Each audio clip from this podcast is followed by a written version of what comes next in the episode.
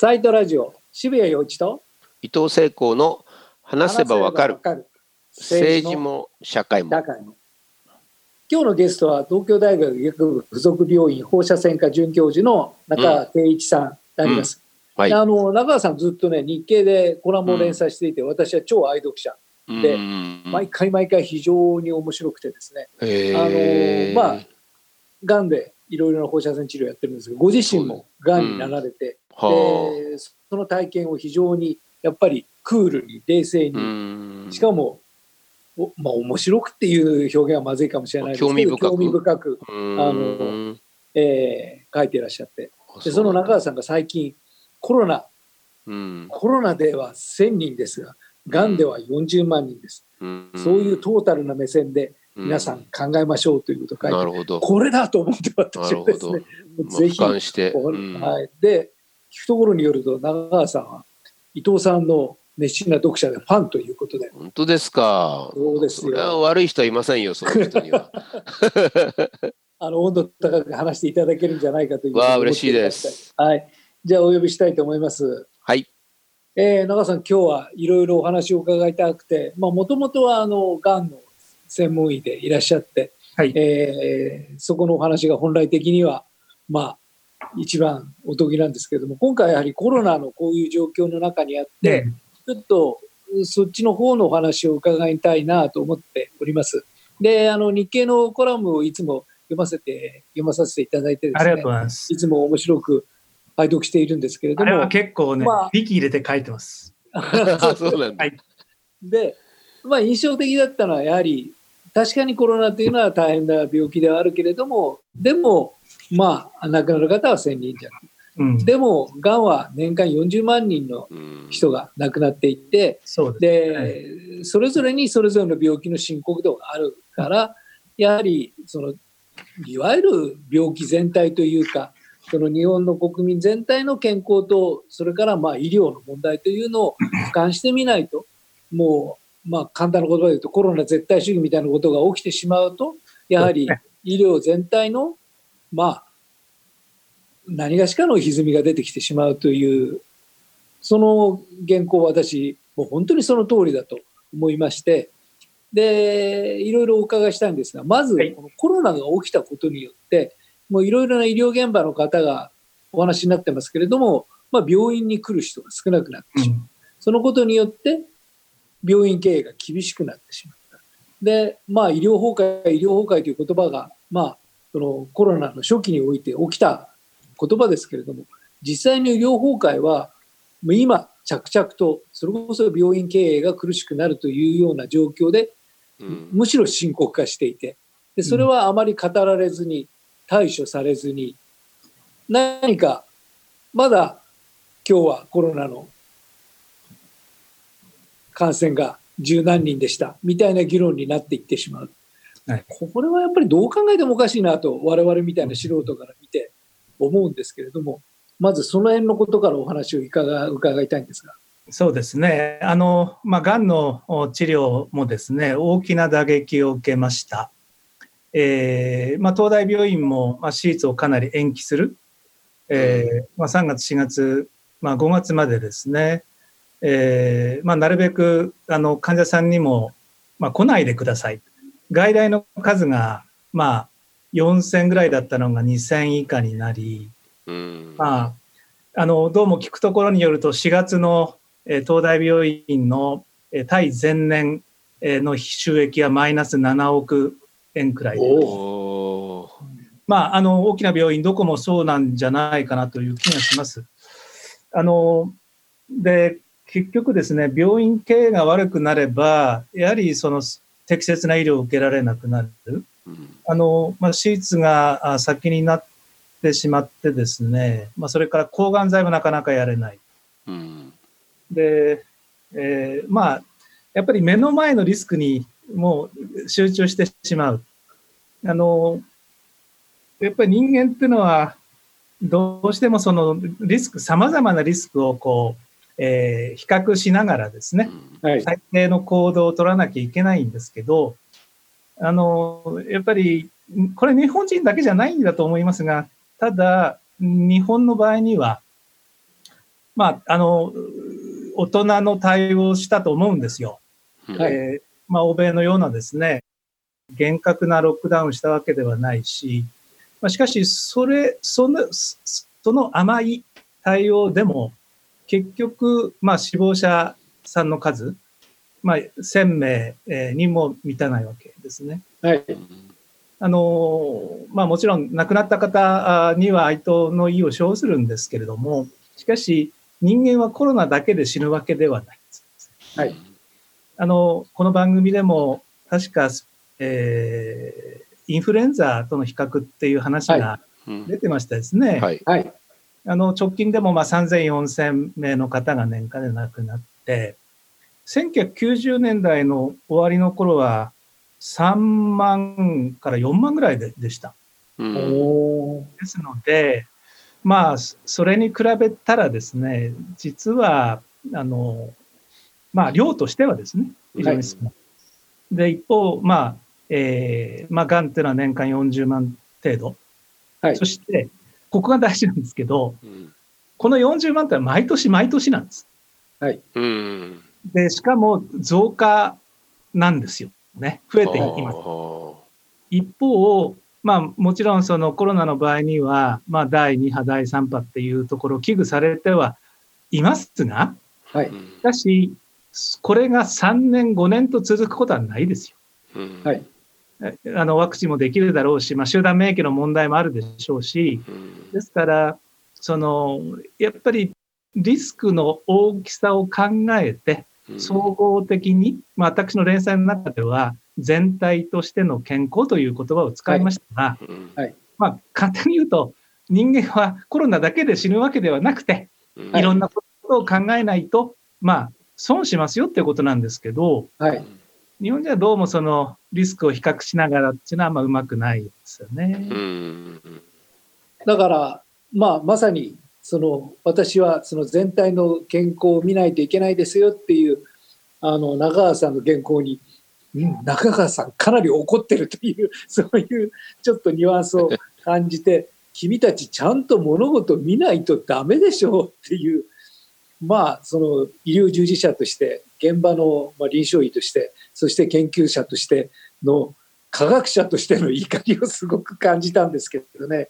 まあ、あの、若干、なんていうんですかね、これデジャビュ的なところがあって、はい。この現象は。うんはい。実はあの福島第一原発のあの事故後結構ツイッターとかで情報発信を、まあ、たまたま巻き込まれましてね。うんはいで、まあ最近もあの、までも月にまあ一度程度福島へ行っております。はい特に飯舘村の支援でずっとやってきましてね。あの、そこで実は長く避難が続いたんですよ。はいそしてあの低線量被爆のと実はコロナって似てるところがあって、うん目にも見えないじゃないですか。はい確かに確かにでやっぱりそれとその新しいっていうのは怖いんですね。うんあのそうですね。はい。ではい。ですから目に見えなくて新しいもの、まあ低線量被爆とかコロナもそうなんですけど、あの低線量被爆、結局直接的な原因によって、あの人体影響って皆無ですよ。うんはいこの低線量被爆によって何か人体影響が出た。これはゼロです。一般住民においてゼロです。はいしかし、その多くの方が、えーまあ、震災関連死、まあ、あるいは避難関連死と言ってもいいですね。あの、ひえーある避難のエリアでは、えー避難を続けて糖尿病が6割増えたんです。うん糖尿ってですね、がんのリスクを2割増やすんですはい。つまり、えーまあ、がんが12%増えるという事態ですね。あの、やっぱり低線量被爆が怖い。だから、まあ、避難を続ける。しかし、そのことが、まあ、狭い避難仮設所、あるいはコミュニティも失われる。そうすると、まあ、うつ病や糖尿病が増える。結果的には非常に健康を害したんですね。それと全く同じことが起こっています。目の前のその被爆とか、目の前のコロナも含めて、あの、総合的に考える、なんていうんですかね、そういう複眼的な、うんやっぱり日本の教育の問題ですかね。あのですから、そのちょっと俯瞰した目線でものを言うと、非常に冷たい。そうです。その客観主義的で情がない。そうですね。今、今この、この被爆の問題を本当に真剣に考えないと、本当に子供が死んでしまうんだっていう、そういう言葉と、いやいや、そうなじゃなくて、健康全体考えて避難することによって、糖尿病とかなんとかっていう別の疾患が現れて、それが死につながるんですよ。なんていう冷たい言い方なんですか。いや、ど、いや、冷静に考えるとよっぽどそっちの方が暖かくないですかっていう、まあ、そういう、ある意味非常に情緒的な反応。それが今、このコロナ危機の時にも起きていて、で、それが圧になっていて、まあ、うーんいろいろな感じでの誤作動が起きてる感じがするんですよね。そうですね。あの、福島のあの事故の後も私ずいぶん、なんていうかな、御用学者とかね、ずいぶん言われました。本当に、本当にそうですね。えー過激派から狙われたりしました。やっぱりレレッテルをつけるとか、差別をするとかって、やっぱり今の構図にちょっと近いですよね。そうですね。だからこういう時ってやっぱり、その日本人が試されてるんだと思いますよ。うんまあ、そういう意味では、やはりその大人の対応でね、あの、まあ、私はちょっとそれ、これでも縛りすぎたというふうに思っていますけどあそうなんだ。ええだって、これから自殺の問題とかうね、う確確。実に増えます。うんそれで、あの、冒頭おっしゃっていただいた医療機関についても、まあ、あの、まあ、かなりですね、もう病棟を閉じたとか、えーもう外来が本当に患者さんが減ったとか、うん。そういう話はもうたくさんありますね。うん。そうなってくると、やっぱり今後、えーまあコロナが落ち着いたときに、じゃあ、医療崩壊というのが、うん。ずっとこの、えーまあコロナの患者さんを受け入れるキャパシティが足りないという形で言われてるじゃないですか、今。うん。はいうん医療崩壊を起こしちゃいけないはい。でも、そう、それとは別な意味で、まあ簡単に言うとコロナを恐れすぎるた結果、えー患者さんが、まあ、ある意味必要な医療を自粛する。もう、その結果、まず患者さんの状態が悪くなる。うん、がんについては、あの、例えば人間ドックとか、うん、そういうものもほぼ止まりましたね。うん、そうですね。がんって1センチが2センチになる間に見つけなきゃいけないんですよ。うん、で、これ大体1年なんです。だから毎年毎年、まあきちっと検査をするってことが大事なんですけど、まあ、2020年はやはり早期発見ができなかった年というふうになるかもしれない。なるほど。はいなるほど。それはか感じますね。なんか、リアリティ僕あります。やっぱり、いあれ？去年ど、今年にかけてドック行ってないんだよなっていうのは、ちょっと怖い思いがありますね。確かにねそ。うですね。あの、根津の近くにいい、あの、人間ドックセンターがありますかあ、ありますか本当ですか じゃあ、ちょっと教えてください。ですから、はい、私が診察させてうわ、やった。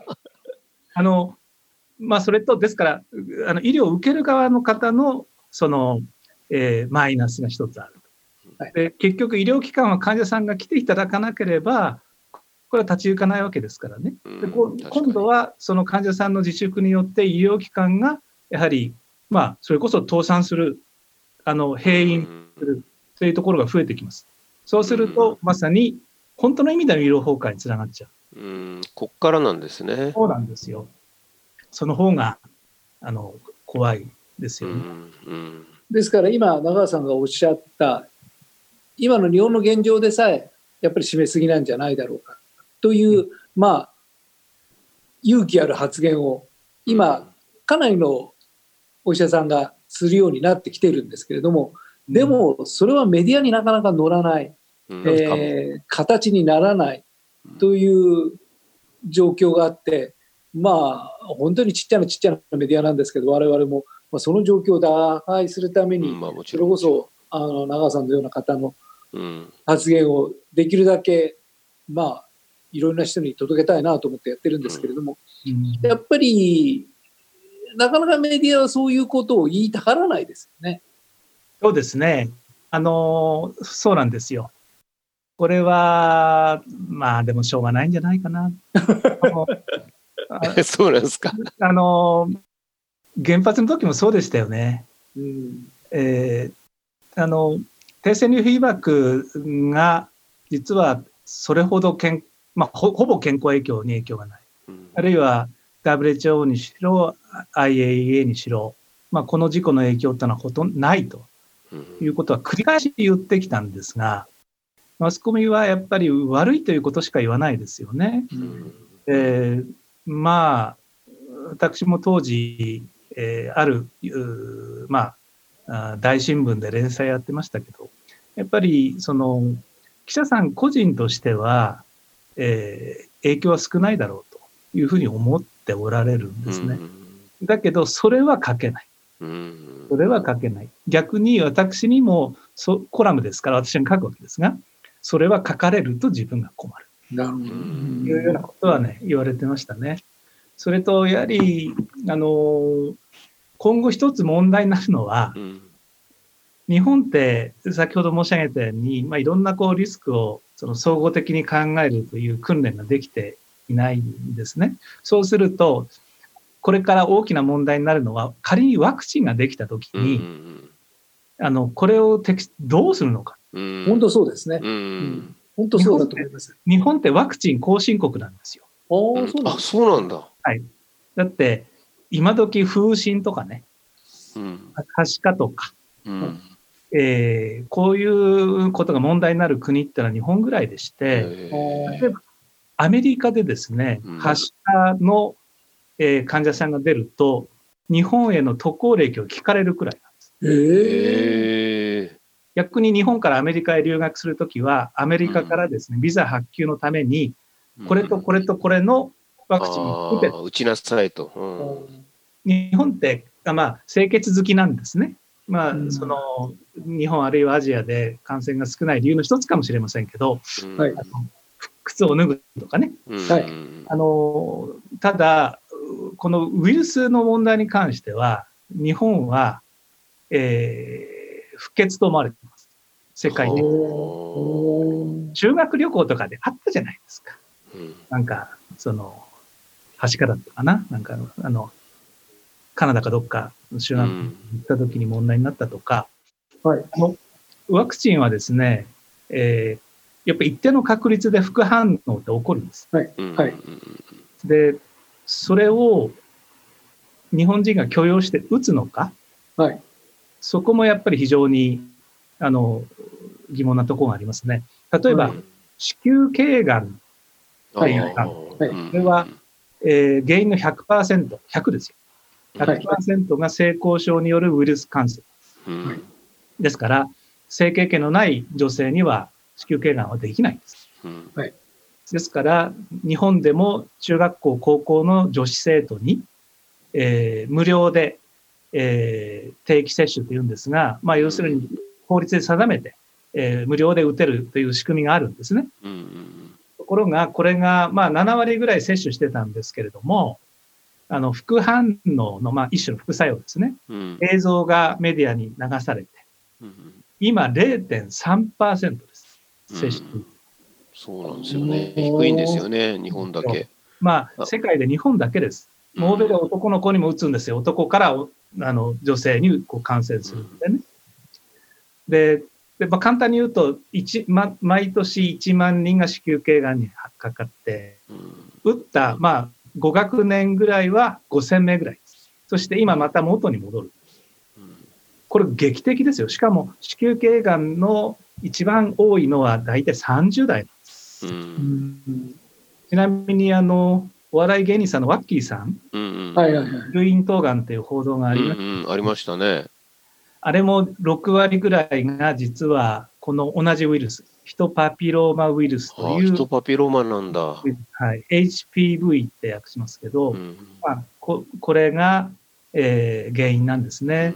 でうーんまあ、なぜ中咽頭ってまあ扁桃腺の周りですけれども、うん感染するかって言ったら、えーオーラルセックスなんですよ。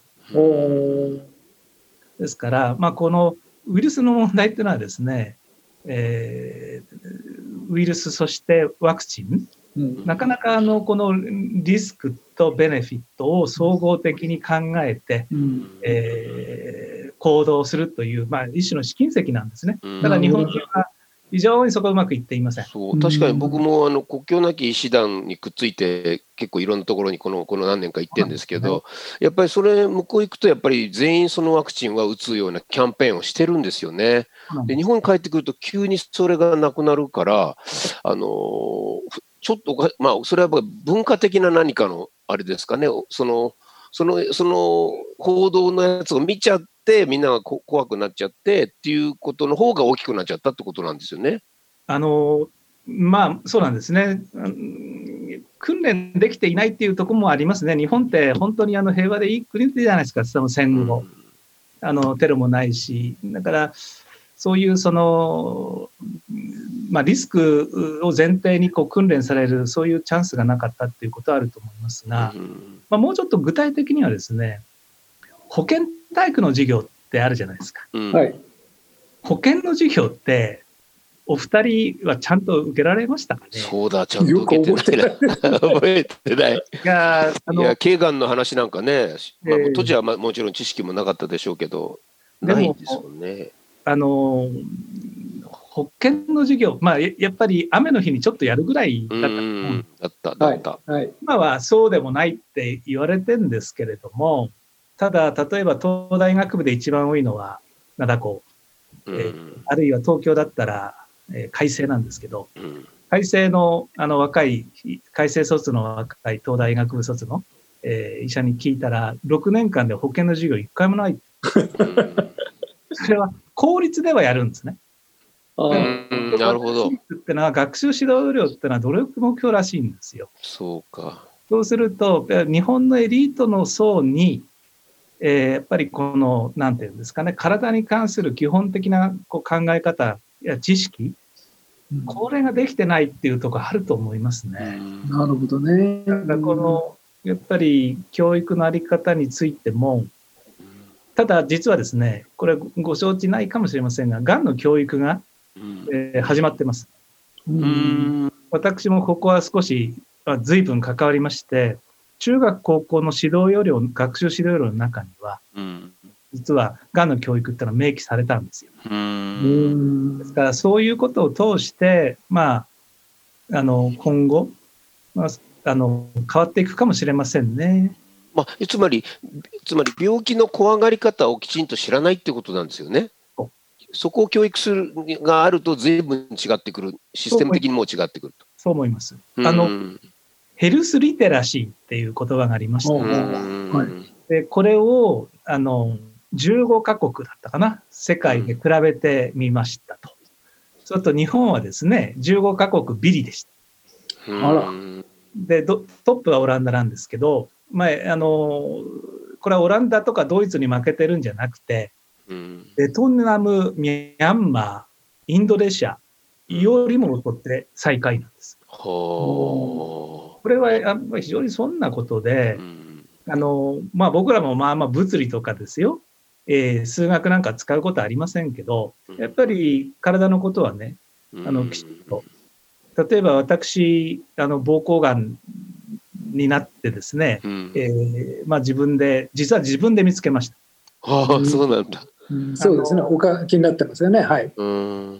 まあこれはまあちょっと例外的ですけど、うんその、えーに健康診断って、検診って非常に受診率が低いんですよ、日本は。うんうんああ、そうなんだ。そうなんですよ。韓国を含めた、あの、先進国の半分くらいで、うんあの、がんって症状を出しにくい病気なんです。うんだから、絶好調でも毎年検査をしてもらわなきゃいけない。うんでそうそういう、もうごく当たり前のことを日本人は習う機会がないんですよね。特にエリート層にそういう、まあ、申し上げたような理由でね、うんあの、えーそういう学習の機会がなかったっていう気がしますね。そうか、受験が大変で、何のことを 勉強してなかったっていう。いや、要するに保険の授業の代わりに物理をやるってことですよ。そうですよね。はいでその分早くなくなっちゃったりなんかするんじゃね、損ですよね。そうなんですよね。うん、で人にすから、まあ、も移しちゃう場合も今あるし。今回のコロナ危機というのは、ある意味、まあ、それこそ日本人の L3 リテラシーということをもう一遍再学習する機会だし、まあ、それをやらないと、それこそ、まあ、中川さんがおっしゃったように、その瞬間的な医療崩壊ではなくて、その構造、日本の医療制度の構造そのものが壊れていってしまうリスクを持ったまま、それこそ、まあ、これを放送するときにどういうのか分かりません。今日の東京の感染者発見十何人です。昨日の10人より6人増えましたみたいな、いやいや、それどうでもいいことじゃないですか。全然本質的なことじゃなくて、我々が注意しなければそういうのはダメですよって、我々レベルでも分かることがずっと延々、どのニュースでも、もうごくごく当たり前のように行われ、それについて、その、何がしかの、なんというか、都知事なり、政権担当者がコメントするという、まあ、きっと長川さんみたいなお立場の方に、この茶番がいつまで続くんだっていう、そういう状況が続いてしまいますよね。まあ、その結局、まあ、選挙を考えたら、まあ、その、えー、有権者側のリテラシーが低ければ、やはりその、えー、まあ、選ばれる側はですよ、それに合わせなきゃいけないじゃないですか。そうですね。確かに。えー、まあ、それは本当に、あれですよね悪、悪循環になるかもしれないし、まあ、さあのご指摘いただいたその数字の問題、はい、なんか昔の交通事故みたいですよね。そうですね。ああ、一人とかね。うん、そうでやっぱり大事なことは、うん、まあ、あの死者の数だと思います。はいでまあ、PCR の問題もいろいろありますが、結局、そのどれぐらいの方がかかってるかっていうのも把握できにくいし、間違いなく言えるのは、あの死者の数ですよね。ね本当にそうだと思います。でただ、それは繰り返しですけど、まあ、450名、940名程度。はい、でこれはそのインフルエンザの、まあ、3000、4000、これ多い時はもう3万、4万に近いわけですよね。はい、で、まあ、今年はおそらくインフルエンザ非常に少ない、ノロも少ない。はい、えそれはもう医者やってら分かります。あのまあ、そういう意味ではそのウイルス感染による死というのは、まあ、全体的には今年は少ないんだと思うんですね。はい、あのまあ、その中で、まあ、がんが40万人これ年間でもう流行とは関係なく、そして増えていくわけですから、それらを総合的に考えて、えー、行動していけるような、あの、まあ、要するに、まあ、自分の価値観や、その状況に合わせて、まあ、もその適切に防止していくっていうのは分かりますよ。うん、ただ、そのそれがですね、えー、長くその在宅勤務すれば、まあ、太るし、タバコ増えてんです。アメリカでは在宅勤務の方の3割が酒飲みながら仕事している。そうなんだ。そういうデータもあるんですよ。まあ日本は違うと思うけど、でもやっぱりね、あの、そういうその生活習慣というのも、うん、えー、実際私の周りでもみんな太ってますよ。なるほど。はい。太ってます。ですから、それも損損ですよね。うん、なかなか、あの、そういうことを全体的に見ていく必要があって、また、その、まあ、今、ズームで、えー、収録していただいてるわけですけど、やっぱり人間は社会的な動物ですからね、はい、やっぱり会って話をするというのも大事だと思います。うん、そうです。本当にそうだと思います。はい。本当にそう思いますね。えー、今日はありがとうございます。もうやっぱりあの本当お呼びしてよかったなという基本的な日本人としてのあり方えっと、ね、まあなんか関係、まあ本当ヘルスリテラシーっていうのに尽きるなと。で、それを学んでいく。